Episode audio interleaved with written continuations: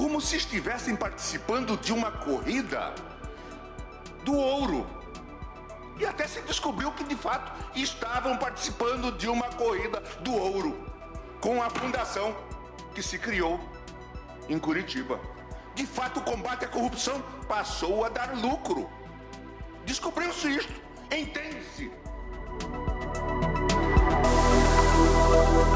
A Folha de Londrina, deste final de semana, publica uma reportagem especial sobre a guerra entre os poderes e os cinco anos da Lava Jato, sobre essas polêmicas acentuadas nesses primeiros três meses do governo Jair Bolsonaro, entre Congresso, Planalto, Supremo e a Força Tarefa.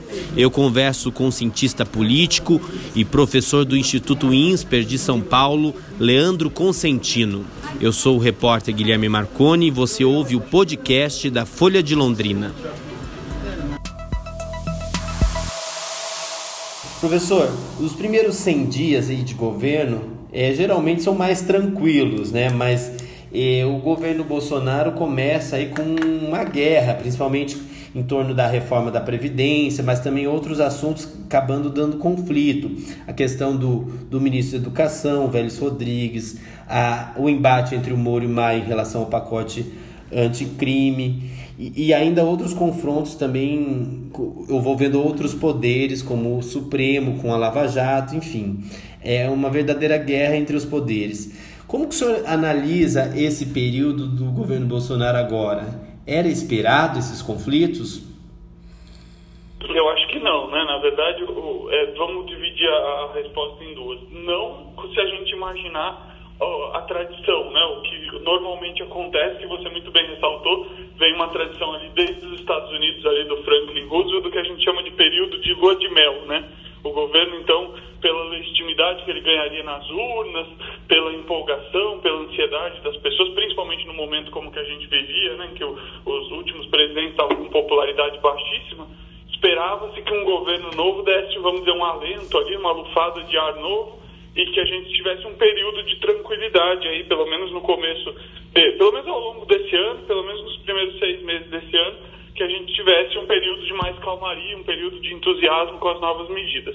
Então, metade da resposta, se fosse seguir a tradição, esperaria-se que não, que não tivesse conflito. Mas, analisando como a, a, forma como o presidente Bolsonaro se elegeu, como manteve o seu montou o seu governo lá atrás e manteve essa montagem nos últimos tempos, aí eu acho que a resposta é sim. Aí era bastante esperado que isso acontecesse. E aí eu acho que é porque, uh, novamente, o, o, presidente não entendeu a, a forma de montar esse governo com a correspondência necessária ao apoio das medidas do Congresso Nacional. Então, se a gente imagina que há um presidencialismo de coalizão vigente no Brasil e que ele não é uma, um, um, sinal claro de corrupção como o presidente vendeu durante a sua campanha, né, com a ideia de que ah, fazer concessões, montar coalizões, dialogar com o Congresso necessariamente é um sinal de corrupção, de tráfico de influência, de ceder a pressões espúrias, eu acho que o presidente passou essa mensagem na campanha e aí tudo bem. A campanha é um momento de, eh, por vezes, de dizer coisas duras, de cativamento, etc e tal, mas aí você chega na montagem do governo espera que haja uma dose de pragmatismo na montagem do governo, pensando nas forças que foram eleitas no Congresso, como é que você vai dialogar, como é que você vai contemplar essas forças para terem participação no governo, e isso não foi feito. Então, quando governo monta uma, uma coalizão, um ministério ali bastante minoritário, com pouca gente lhe apoiando, a gente espera que sim venha a crise e ela não tardou a chegar, né? Ela, inclusive, uh, começou talvez da pior forma possível ali já nos estratos mais altos, já numa disputa com o presidente da Câmara nos últimos tempos. Então, acho que, assim, desse ponto de vista, era previsível e agora a gente está colhendo o fruto dessa inabilidade na articulação, né? E o que, que, falta nessa articulação política? A presença mais decisiva do próprio Bolsonaro nessa discussão, principalmente um alinhamento, se for a reforma da Previdência que ele priorize, enfim, não, não dá para saber ao certo o que, que eles têm de prioridade e se eles querem mesmo a aprovação da reforma, por exemplo? Acho que são três primeiro, talvez, uh, desse ponto de vista do que você está falando, uma forma mais incisiva de comunicar aqui esse governo veio, quais são suas prioridades, o que, que ele tem em mente, e aí uh, partindo já do suposto de que essa tem que ser uma comunicação efetiva e essa tem que ser uma comunicação, vamos dizer assim, que não ceda a, tentações que às vezes uh, surgem no meio do caminho, mas por vezes, vamos dizer, autossabotagens ali. Você lança a ideia da reforma da Previdência num dia, para já no dia seguinte, sem ninguém pedir isso, você já cede em determinados pontos, dizendo, não, talvez a gente mexa na idade mínima, eu não gostaria de fazer essa reforma, mas eu tenho que fazer. Então, acho que assim, uma comunicação mais efetiva, dando a entender que, de fato, o presidente acredita na sua agenda. Esse é o primeiro ponto, né? O segundo ponto, eu acho que é o diálogo. E esse diálogo envolve, de fato, uh, que os deputados, os senadores, enfim, a coalizão esteja contemplada.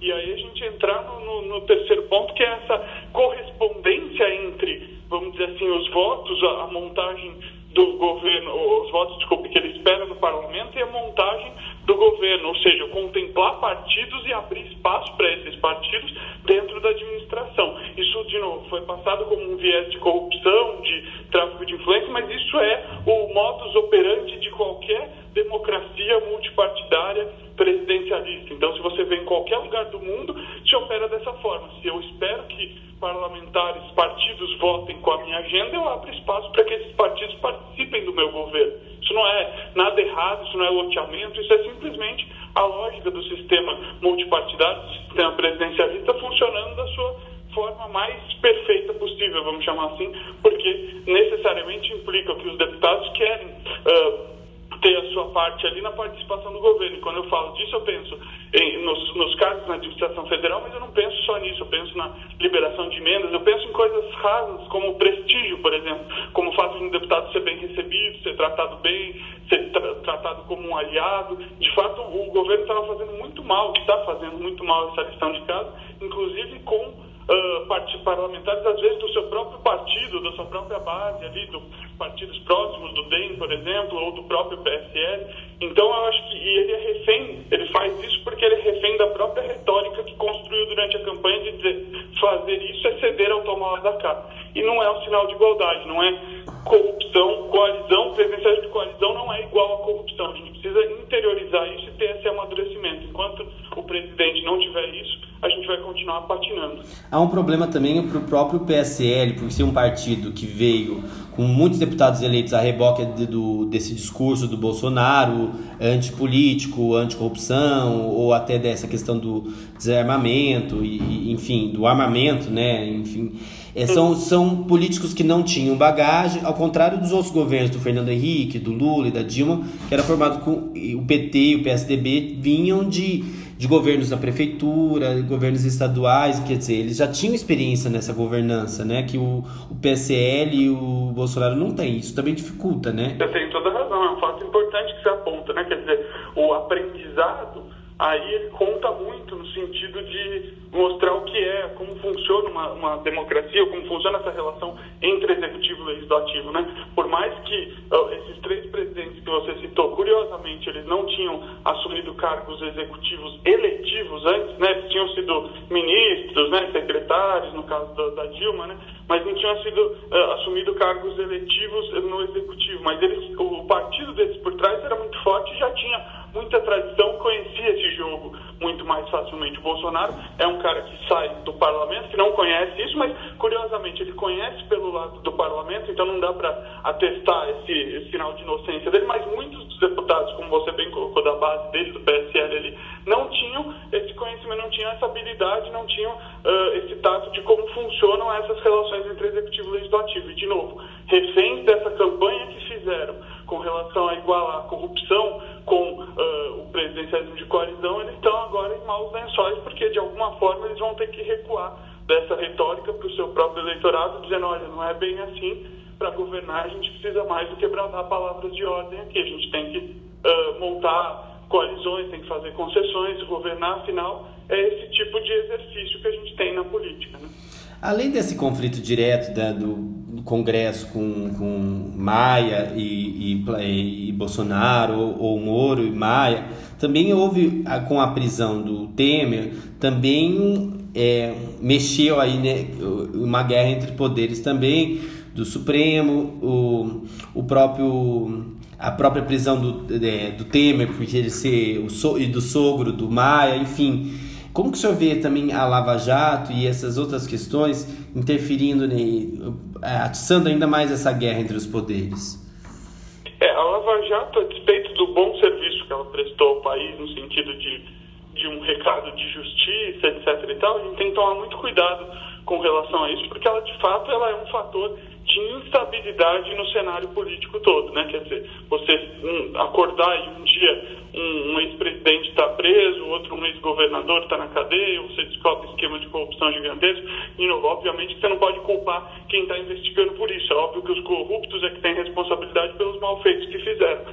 Mas é sem dúvida o fato de você ter uma novidade dessa envergadura, de que esses políticos estão sendo investigados, que eles estão sendo iniciados, de eles estão sendo presos, determinados excessos que a Lava Jato investigação dessa envergadura vai cometer também, então não é que eles também estão acertando 100% das vezes, eles podem cometer excessos, isso é natural também, mas o fato de você ter essa força aí, uh, vamos dizer assim, presente aí no cenário político que você não tinha antes, é um fator de instabilidade, é um fator que pode provocar esse tipo de conflito. Agora, a questão também é como isso é, vamos dizer assim, administrado pelo sistema político que o sogro do Rodrigo Maia, o ex-ministro Moreira Franco, lá, é, fosse preso e isso gerasse algum burburinho, esse é um ponto e isso está dado isso aconteceu.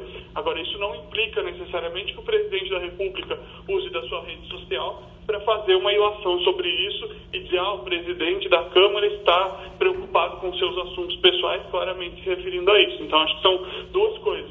A Lava Jato é um fator novo que causa uma certa instabilidade, sim, mas como os atores políticos reagem a isso e processam isso e tornam isso ainda mais instável no cenário político, aí é uma questão que a gente vai ter que uh, olhar com roupa e olhar caso a caso e prestar atenção também para que isso não desande ainda mais.